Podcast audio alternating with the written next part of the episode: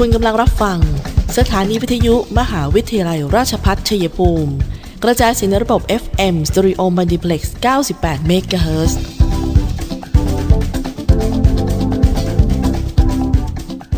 ที่นี่ สถานีวิทยุกระจายเสียงเพื่อการศึกษา มหาวิทยาลัยราชพัฒชัยภูมิส่งกระจายเสียงในระบบ FM Stereo Multiplex ความถี่ 98 MHz จากนี้ไป อเชิญท่านติดตามรับฟังรายการ คุยกันบ่ายสองโมงดำเนินรายการโดยธนทรชัยวงศ์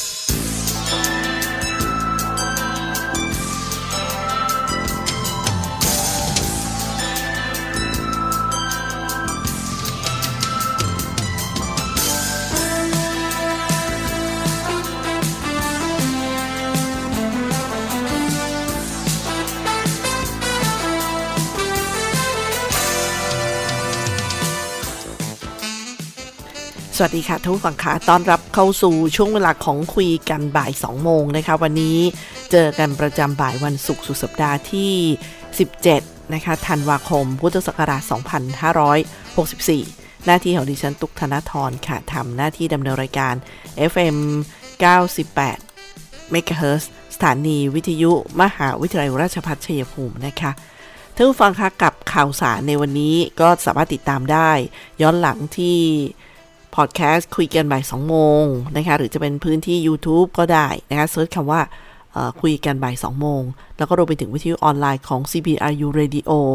ท่านผู้ฟังก็สามารถติดตามได้ทางแฟนเพจ Facebook CPRU Radio 98 MHz ในอีกช่องทางหนึ่ง อันนี้หมายถึงพื้นที่นอกเหนือจากบนหน้าปัด 98 MHz แล้วนะคะ ก็ยังติดตามกันได้ค่ะท่านฟังคะในช่วงปีใหม่เนี่ย กรมทางหลวงก็จะมีการเปิดฟรีมอเตอร์เวย์3สาย 5 วันนะคะ เพื่อช่วยอำนวยความสะดวกในการเดินทางกับประชาชนในช่วงเทศกาลปีใหม่ ซึ่งทางด้าน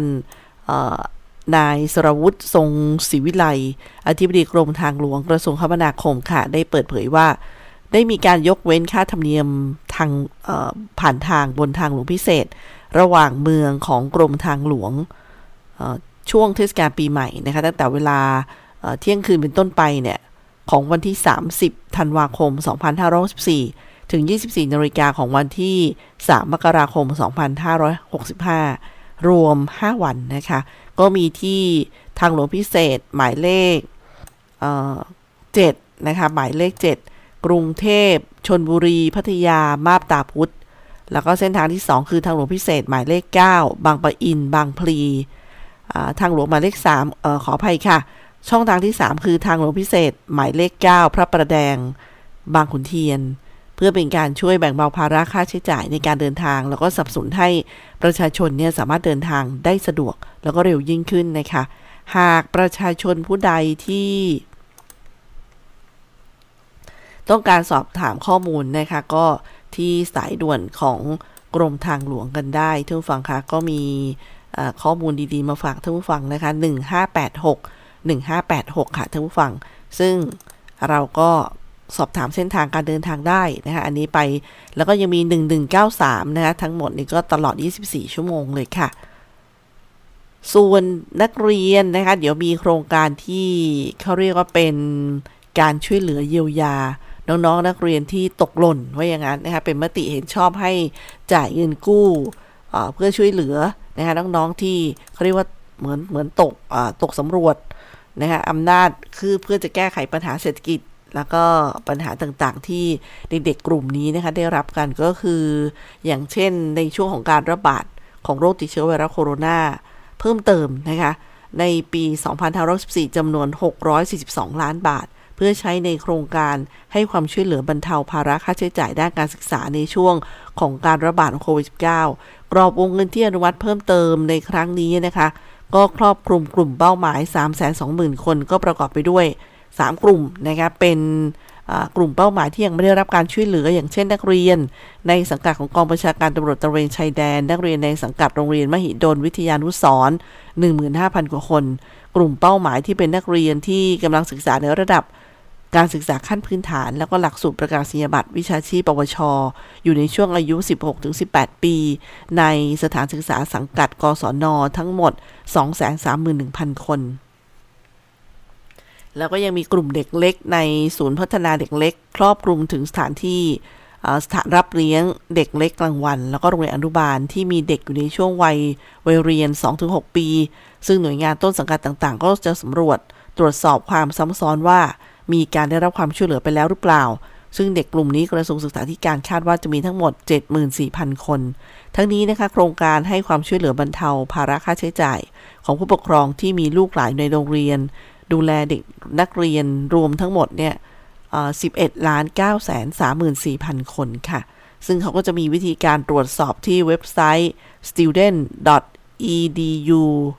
dev.in.th นะคะ อเข้าหน้าเว็บไซต์เข้าไปเนี่ย ก็จะมีขั้นตอนการตรวจตรวจสอบสิทธิ์ เงินเยียวยานักเรียน ก็คือ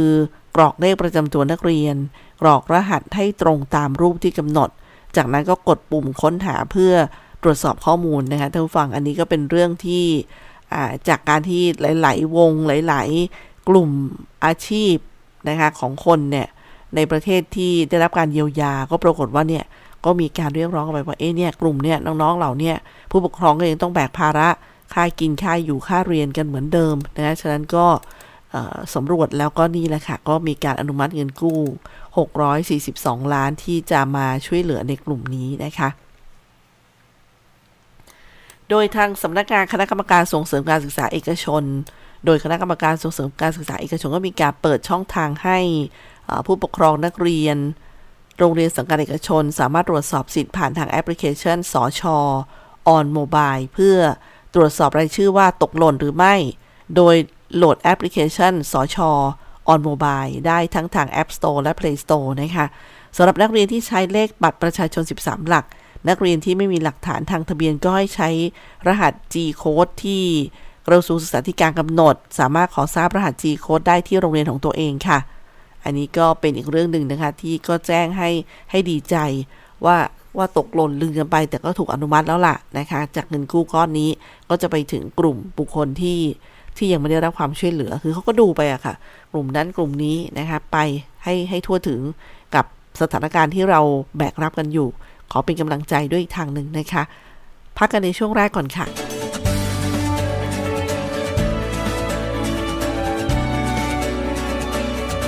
ในช่วงที่เราต้องต่อสู้กับ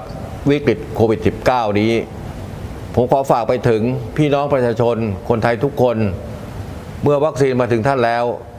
ร่วมมือกันไปฉีดวัคซีนกันนะครับ เพื่อตัวท่าน ครอบครัวท่าน คนที่ท่านรัก เพื่อสังคมและประเทศไทยของเรา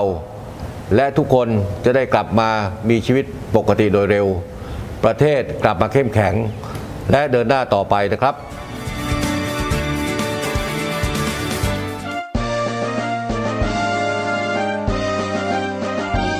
มหาวิทยาลัยราชภัฏชัยภูมิรับสมัครนักศึกษาใหม่ ระดับปริญญาตรี ภาคเรียนที่ 1 ทับ 2565 รอบแฟ้มสะสมผลงาน portfolio จำนวนที่รับสมัคร คณะศิลปศาสตร์และวิทยาศาสตร์ สาขาวิชาวิทยาการคอมพิวเตอร์รับ 60 คน สาธารณสุขชุมชนรับ 60 คน ศิลปะและการออกแบบรับ 40 คนนวัตกรรมอาหารสร้างสรรค์และโภชนาการรับ 60 คน การจัดการสุขภาพผู้สูงอายุรับ 30 คน คณะพยาบาลศาสตร์รับ 25 คน คณะรัฐศาสตร์ รัฐประศาสนศาสตร์รับ 80 คน รัฐศาสตร์รับ 80 คน นิติศาสตร์รับ 50 คน สหวิทยาการเพื่อการพัฒนาท้องถิ่นรับ 50 คน คณะบริหารธุรกิจ สาขาวิชาการท่องเที่ยวและบริการรับ 30 คน วิชาเอกการจัดการรับ 40 คน วิชาเอกการเงินรับ 40 คน วิชาเอกธุรกิจดิจิทัลรับ 30 คน วิชาเอกการจัดการธุรกิจการค้าสมัยใหม่ รับ 20 คน คณะครุศาสตร์ สาขาวิชาการศึกษาปฐมวัย รับ 30 คน คณิตศาสตร์ รับ 30 คน คอมพิวเตอร์ศึกษารับ 30 คนพลศึกษารับ 30 คน ภาษาไทยรับ 30 คน ภาษาอังกฤษรับ 30 คน วิทยาศาสตร์ทั่วไปรับ 30 คน สังคมศึกษารับ 30 คน โครงการจัดตั้งคณะวิศวกรรมศาสตร์ สาขาวิชาวิศวกรรมเครื่องกล รับ 40 คน วิศวกรรมการก่อสร้างและระบบราง รับ 30 คน วิศวกรรมการผลิตและระบบอัตโนมัติรับ 30 คน รับสมัครครั้งที่ 1 1ถึง30 พฤศจิกายน 64 ประกาศรายชื่อผู้มีสิทธิสัมภาษณ์ 7 ธันวาคม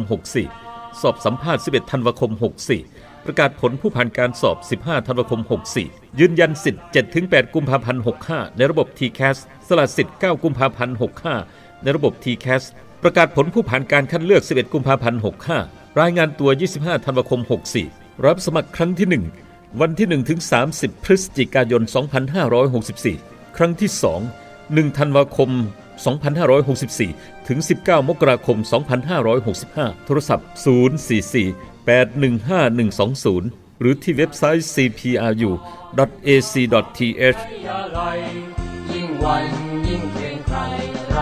พัฒชัยภูมิ คุณเขาที่หอมล้อมดุจสั่งสอนให้เราอ่อนโย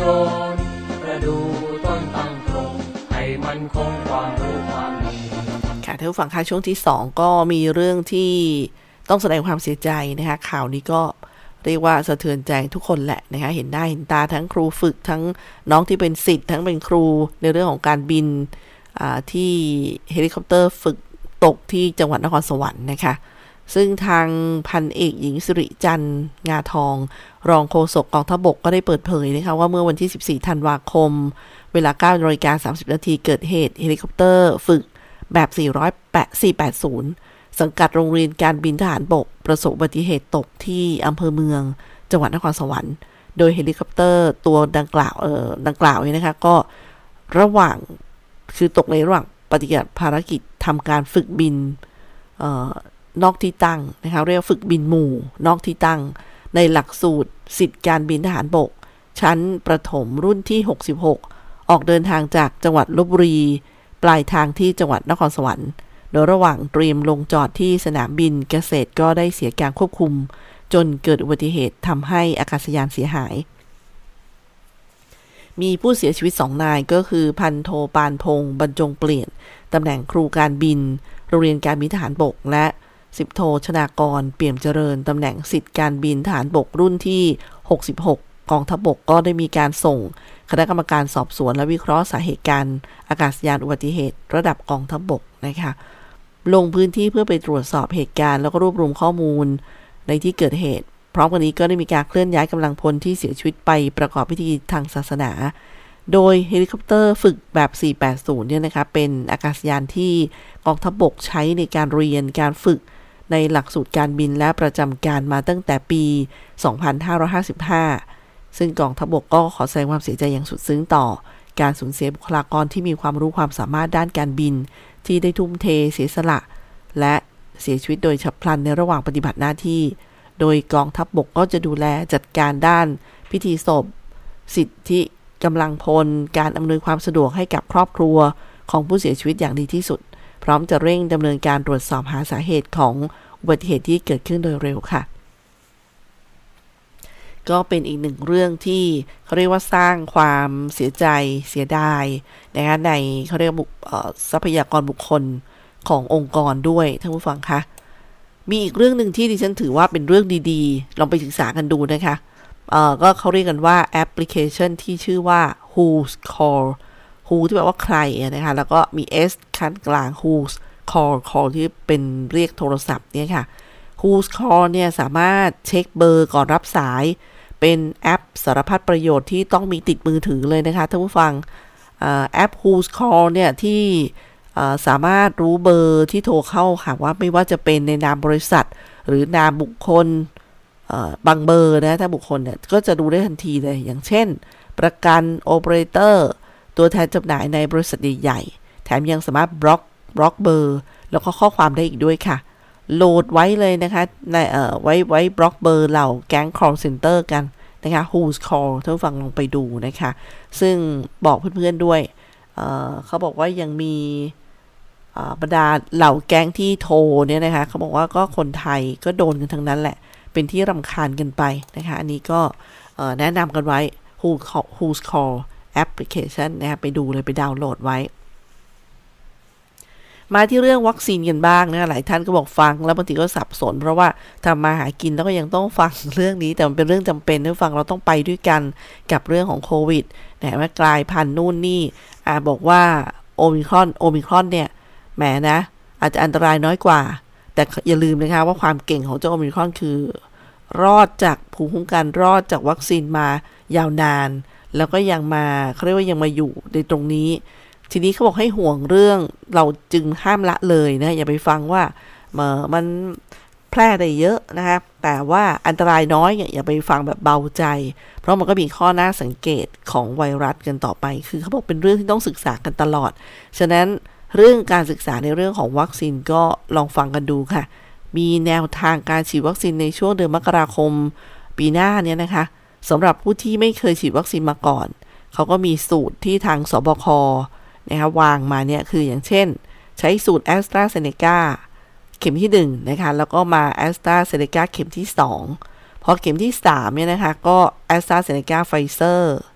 หรือซีโนแวคแอสตราเซเนกาเป็นหลักนะคะ อันนี้เป็นกลุ่มเป้าหมายอายุ 10 ปีขึ้น 18 ปีขึ้นไปขออภัยค่ะ แล้วก็มีสูตรไฟเซอร์กับไฟเซอร์สำหรับ กลุ่มเป้าหมายอายุ 12-17 ปี แล้วก็ 2 นะครับสำหรับผู้ที่ฉีดวัคซีนเข็ม 2 ตามที่นัดหมายไว้ 3 ก็จะเป็นผู้ที่ต้องฉีดเข็มกระตุ้นนะคะ ก็คือซีโนแวคแอสตราเซเนกาครบเมื่อช่วงเดือนสิงหาคมถึงเดือนตุลาคม ก็ไปฉีดเข็มกระตุ้นด้วยแอสตราเซเนกาเป็นหลักแล้วก็อีกอันนึงแอสตราเซเนกาครบ 2 เข็มแล้วในช่วงเดือนสิงหาคมถึงเดือนตุลาคมค่ะ ก็ไปฉีดเข็มกระตุ้นด้วยไฟเซอร์ ผู้ที่ได้ฉีดวัคซีนเชื้อตายครบ 2 เข็มตั้งแต่ 4 สัปดาห์ขึ้นไป ให้ไปฉีดเข็มกระตุ้นด้วยแอสตราเซเนกาเป็นหลักนะคะส่วนกลุ่มที่ 4 คือผู้ที่เคยติดเชื้อ แล้วก็ต้องการรับเข็มกระตุ้น อันนี้ให้ฉีดวัคซีนแอสตราเซเนกากรณีไม่ครบเกณฑ์นะครับหรือครบเกณฑ์น้อยกว่า 2 สัปดาห์ก่อนการติดเชื้ออ ฉีดแต่ว่าไปติดเชื้อมาก่อนอะไรเงี้ยนะคะ อันนี้ก็ให้โทรศัพท์สอบถามค่ะ ไม่ว่าจะเป็นที่สายด่วนโควิด 1111 หรือจะเป็นที่โรงพยาบาลใกล้บ้านท่านนั่นแหละนะคะเขาก็จะมีพอวัคซีนไปถึงพื้นที่ ตอนนี้ก็ค่อนข้างเพียงพอทั้งฝั่งก็ปรึกษากันเลยนะคะว่าจะรับตัวไหนท่านอยู่ในเกณฑ์ไหน เคยรับมาก่อนหรือเปล่านะคะไม่เคยเลยใช่ไหม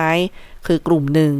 กลุ่ม 2 ผู้ที่ฉีดเข็ม 2 ตามที่นัดหมายก็ไปนะคะส่วนกลุ่ม 3 คืออฉีดมา 2 เข็มและต้องการเข็มกระตุ้นอ่าอันนี้ก็เหมือนกันนะคะส่วนกลุ่ม 4 คือผู้ที่เคยติดเชื้อ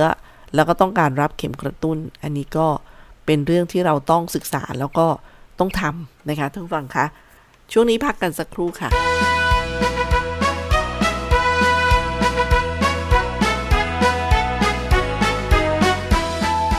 TCAS65 รอบ portfolio ครั้งที่ 2 มาแล้ว ครั้งแรก สมัครไม่ทันไม่เป็นไร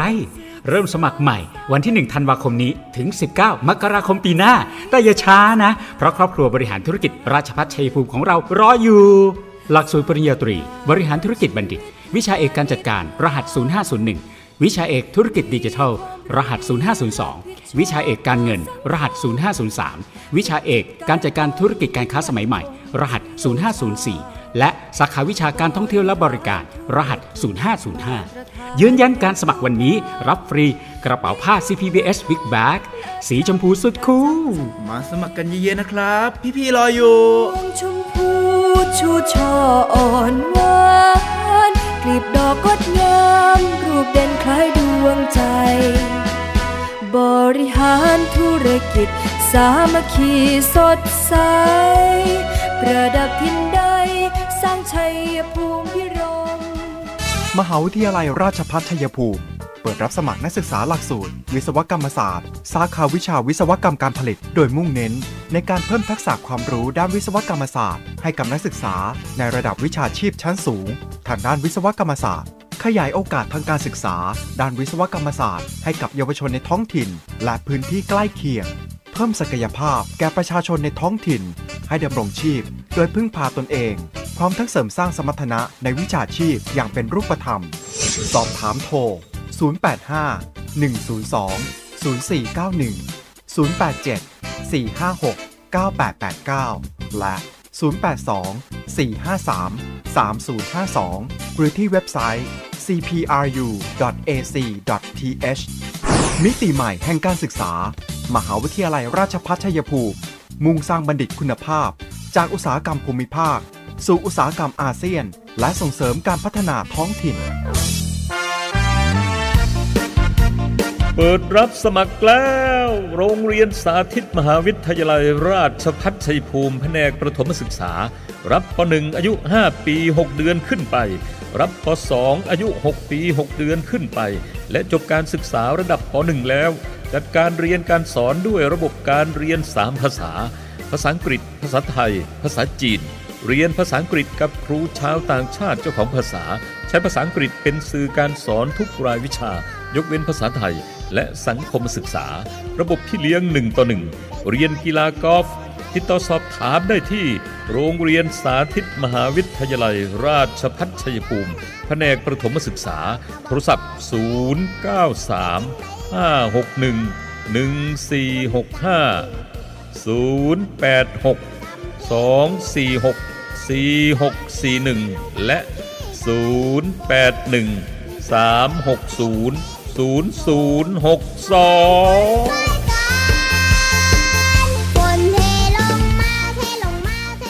ุกฟังคะในช่วงที่ 3 กับคุยกันบ่าย 2 โมงนะคะ วันนี้ดิฉันตุกธนทรค่ะดำเนินรายการ FM 98 MHz แล้วก็ติดตามได้ทางวิทยุออนไลน์ CPRU Radio Podcast คุยกันบ่าย2โมงนะคะ แล้วก็ที่หน้าแฟนเพจ Facebook CPRU Radio 98 MHz ก็ได้นะคะ วันนี้มีงานของอเขาเรียกว่าหน่วยงานที่ชื่อว่าสำนักงานสหกรณ์จังหวัดชัยภูมิค่ะ บางทีเราก็ไม่ค่อยชัดเจนในเรื่องของงาน พวกเราก็เลยนำมาประชาสัมพันธ์เขาไม่ชัดเจนคือพวกเรานี่แหละที่ไม่เข้าใจแต่จริงๆแล้วงานของเขาเนี่ยน่าสนใจมากช่วยเหลือเกษตรกรทีนี้จุดต่างๆ ที่พี่น้องเกษตรกรหรือว่าพวกเราจะไปใช้บริการไปซื้อไปติดต่อนะคะ คือที่ไหนกันบ้าง เพราะว่าสำนักงานสหกรณ์จังหวัดชัยภูมิเนี่ยค่ะท่านผู้ฟังคะหน้าที่ก็คือแนะนำส่งเสริมช่วยเหลือสนับสนุนการดำเนินงานของสหกรณ์ให้เป็นไปตามวัตถุประสงค์ที่กฎหมาย แล้วก็แผนการดำเนินงานของสหกรณ์ค่ะ ซึ่งการปฏิบัติงานเนี่ย ตามแผนก็ต้องรวบรวมผลผลิตทางการเกษตรของสมาชิก มาจำหน่ายปัจจัยการผลิตทางการเกษตร ให้กับบรรดาสมาชิก แล้วก็จำหน่ายสินค้าอุปโภคบริโภคที่จำเป็นให้กับสมาชิก แล้วก็ประชาชนทั่วไปด้วยความเป็นธรรมก็คือเรื่องของราคาแหละดังนั้นนะคะเราก็เลยอยากให้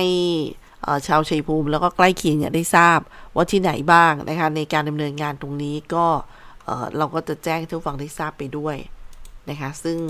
โอ้เยอะนะคะงานของสากลเนี่ยอย่างเช่นเขาเรียกว่าจุดรวบรวมข้าวเปลือกเนี่ยท่านผู้ฟังคะก็จะเป็นที่สากลการเกษตรคอนสารจำกัดนะคะ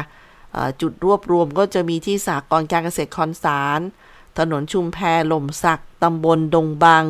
อำเภอคอนสารจังหวัดชัยภูมิค่ะ แล้วก็อีกแห่งหนึ่งก็ที่ลานภูผาม่าน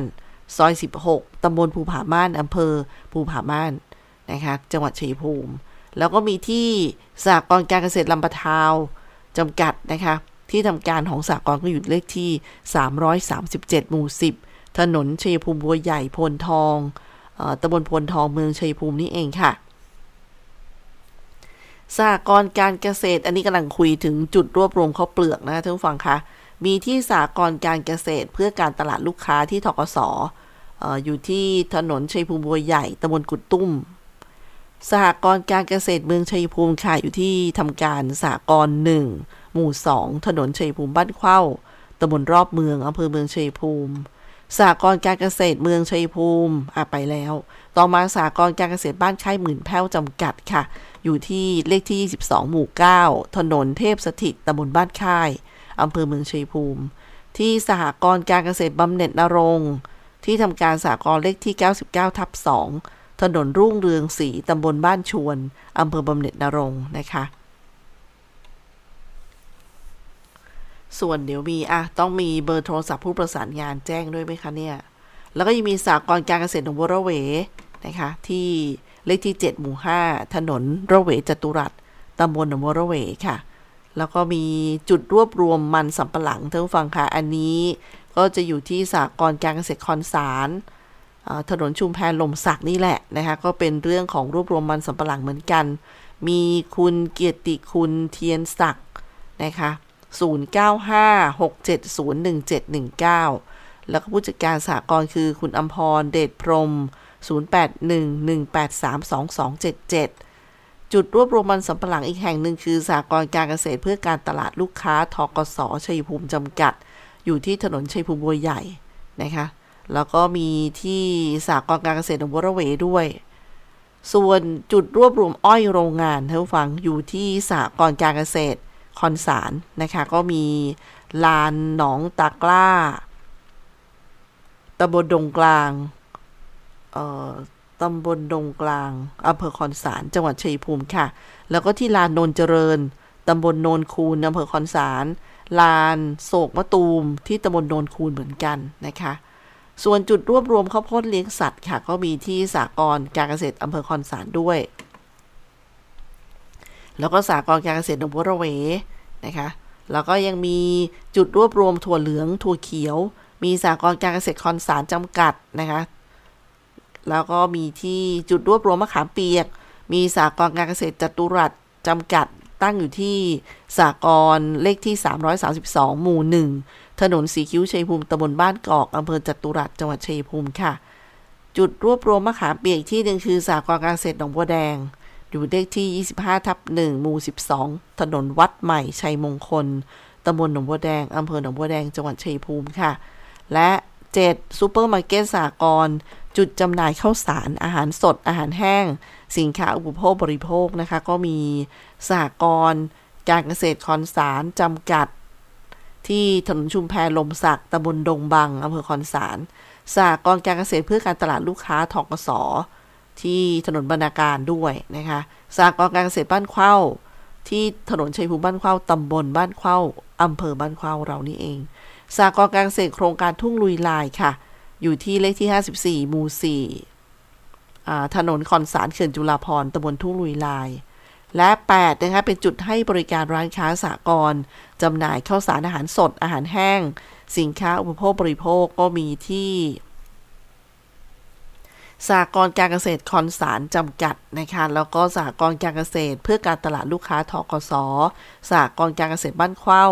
สหกรณ์การเกษตรโครงการทุ่งลุยลายสหกรณ์การเกษตรเมืองชัยภูมิสหกรณ์การเกษตรบ้านค่ายหมื่นแพ้วสหกรณ์การเกษตรบำเหน็จนรงอันนี้จริงๆแล้วมันก็เป็นจุดที่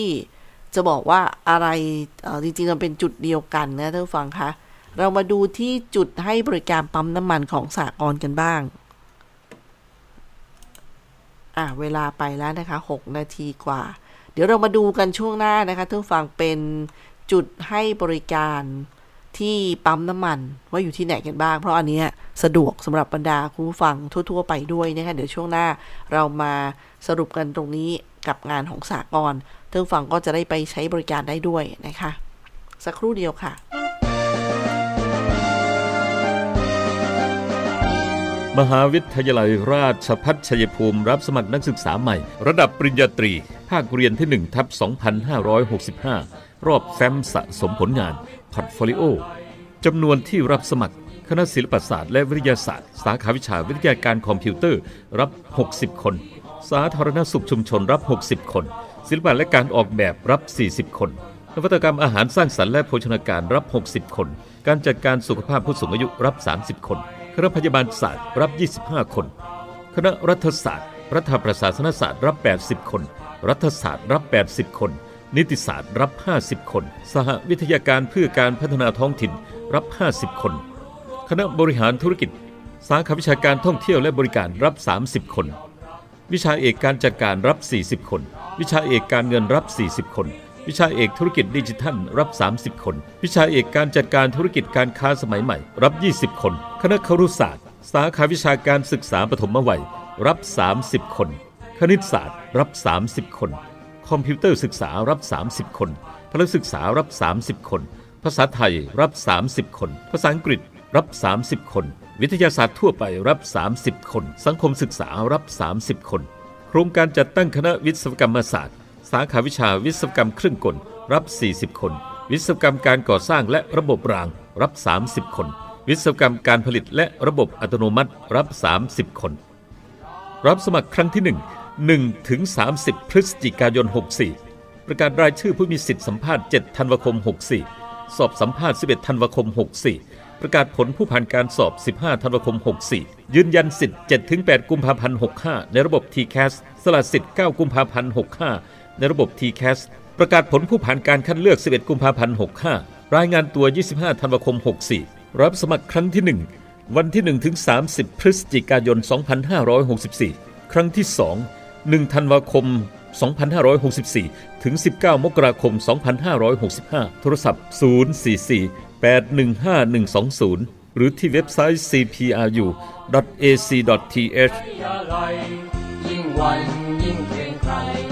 ชพัฒชัยภูมิคุณเขาที่หอมล้อมดุจสั่งสอนให้เราอ่อนโย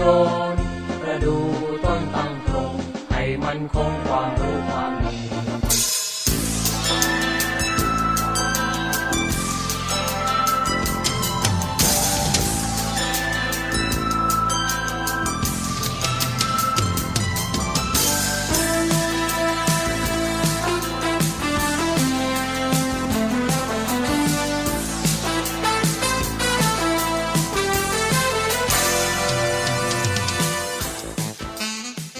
ส่งท้ายในช่วงนี้กับคุยกันบ่าย 2 โมงนะคะผู้ฟังค่ะ ดิฉันตุ๊กธนทรดำเนินรายการอะมาสรุปกันนิดนึง ให้ท่านฟังได้แวะไปใช้บริการทั้ง